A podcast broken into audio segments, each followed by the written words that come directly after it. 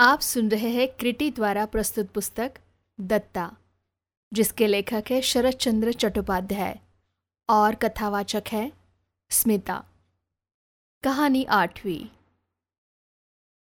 विजया के मकान से लगे हुए बाग का इस और का हिस्सा बहुत बड़ा है। बड़े बड़े आम, कटहल आदि के पेड़ों के नीचे उस समय अंधेरा घना होता जा रहा था, बूढ़े दरबान ने कहा। बिटिया, कुछ घूमकर सदर रास्ते से जाना ठीक होगा। विजया की मनस्थिति इन सब बातों की ओर ध्यान देने की स्थिति में नहीं थी। केवल न कहकर अंधेरे बाग के अंदर से ही मकान की ओर बढ़ने लगी। जिन दो बातों ने उसके मन को सबसे अधिक घेर रखा था, उनमें से एक बात यह थी कि इतनी बातचीत होने पर भी उस व्यक्ति का नाम नहीं जाना जा सका, क्योंकि स्त्रियों के लिए किसी का नाम पूछना भद्रता या शिष्टता के विरुद्ध है। दूसरी यह कि दो दिन के बाद वह कहाँ चले जाएँगे? यह प्रश्न सौ बार मुँह पर आ जाने पर भी हर बार केवल शर्म के कारण बाहर न निकल सका।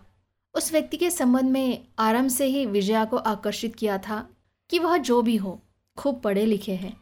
गवई गाँव में जन्म लेने पर भी एक अपरिचित भद्र महिला से निसंकोच बात करने की शिक्षा और अभ्यास है। ब्रह्म समाज के अनुयायी न होने पर भी यह शिक्षा उन्होंने किस तरह, कहाँ पाई, यह सोचते हुए मकान में पैर रखा ही था। कि परेश की माँ ने आकर बताया।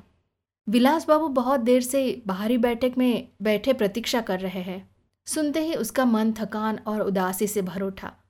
ये वही व्यक्ति है जो उस नाराज़ होकर चला गया था और कई दिन बाद आया है।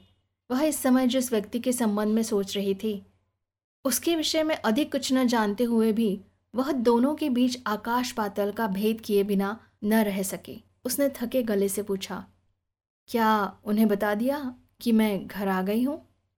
परेश की माँ ने कहा, नहीं दीदी, मैं परेश को खबर देने के लिए भेज देती हूँ।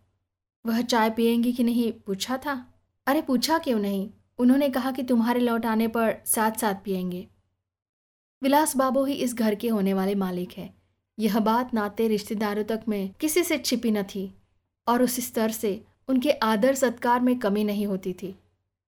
विजया और कुछ कहे बिना ऊपर अपने कमरे में चली गई। लगभग बीस मिनट बाद उसने नीचे आकर खुले दरवाजे के बाहर से देखा। विलास मेज़ पर झुका, कुछ कागज़ पत्थर देख रहा था।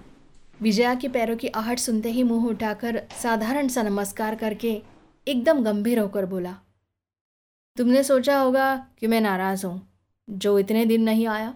मैं नाराज़ नहीं हुआ, लेकिन अगर होता भी तो आज तुम्हारे सामने प्रमाणित कर दूँगा कि वह ज़रा भी अनुचित नहीं।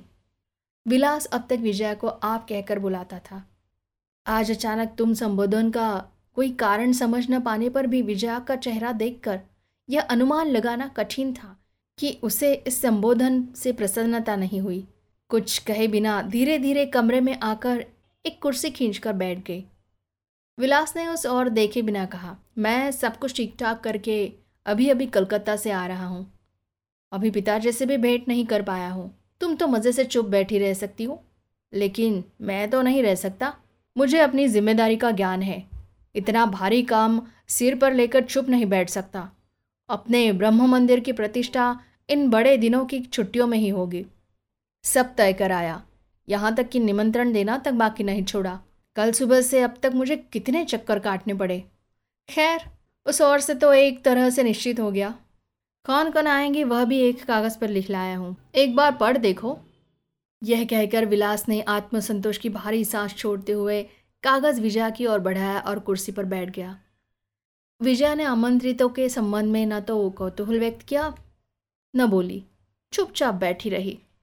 विलास ने इतनी देर से उसे चुप देखकर पूछा, बात क्या है? चुप क्यों हो?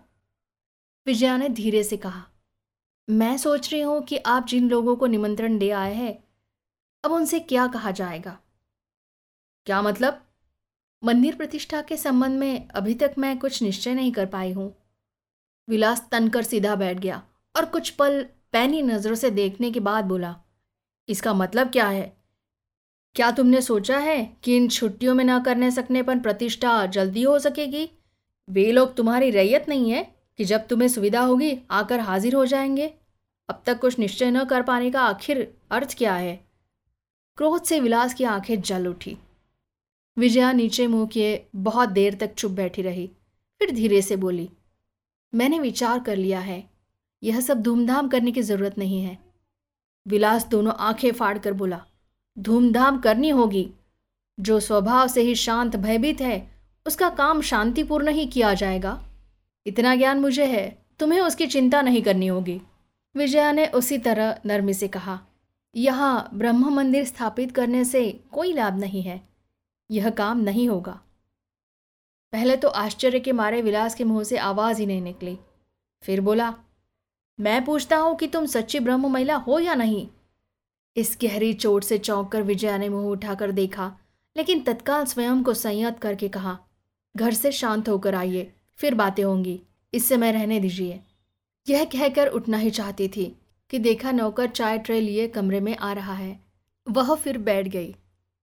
विलास ने उस और आँखें उठाकर भी नहीं देखा। ब्रह्म समाजी होकर भी उसने अपने व्यवहार को संयत और शिष्ट बनाना नहीं सीखा था। नौकर के सामने ही कड़क कर बोला, हम लोग तुम्हारे साथ संबंध तोड़ सकते हैं, जानती हो? विजया चुपचाप चाय बनाती रही। फिर नौकर के जाने के बाद धीरे से बोली, इसकी चर्चा मैं काका जी के साथ करूँगी। आपके साथ नहीं कहकर उसने चाय का प्याला उसकी ओर बढ़ा दिया। विलास ने उसे छुए बिना अपनी बात दोहराई। संबंध त्यागने से जानती हो? क्या होगा? नहीं, लेकिन चाहे जो भी हो। जब आपको अपनी ज़िम्मेदारी का ज्ञान इतना अधिक है, तब मेरी इच्छा के बिना जिन लोगों को निमंत्रित करके, अपमानित करने की ज़िम्मेदारी ली है, उसका भार भी स्वयं संभालिए। मुझसे हिस्सा बटाने का अनुरोध मत कीजिए। विलास ने दोनों आँखें चमका कर ज़ोर से कहा, मैं काम काजी आदमी हूँ, काम से ही प्रेम करता हूँ, खेल से नहीं।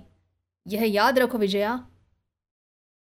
विजया ने स्वाभाविक शांत स्वर में कहा अच्छा मैं ये नहीं भूलूँगी। इस बात में छिपे व्यंग ने विलास को एकदम पागल कर दिया, लगभग चीख कर बोला अच्छा जिससे न भूल सको, मैं वही करूँगा। उत्तर न देकर विजया चाय के बर्तन में चम्मच डुबाकर हिलाने लगी। उसे चुप देखकर विलास ने अपने को कुछ संयत करके पूछा, इतना बड़ा मकान किस काम आएगा? यह बताओ, क्या उसे यूँ ही डाल रखा जाएगा? विजया ने मुँह उठाकर दृढ़ता से कहा, नहीं, लेकिन यह मकान लेना है, यह अभी तक निश्चित नहीं हुआ है। उत्तर सुनकर विलास क्रोध से अपने आप को भूल गया। ज़मीन पर ज़ोर से पाँव पटक कर उसने दोबारा चिल्लाकर कहा, तय तो हो चुका है, सौ बार तय हो चुका है। मैं समाज के प्रतिष्ठित व्यक्तियों को बुलाकर उनका अपमान नहीं कर सकता। यह मकान हमें चाहिए ही। तुम्हें आज मैं बताए जा रहा हूँ कि यह मैं करके ही छोड़ूँगा। ये कहकर उत्तर की प्रतीक्षा किए बिना वह तेज़ी से कमरे से निकल गया।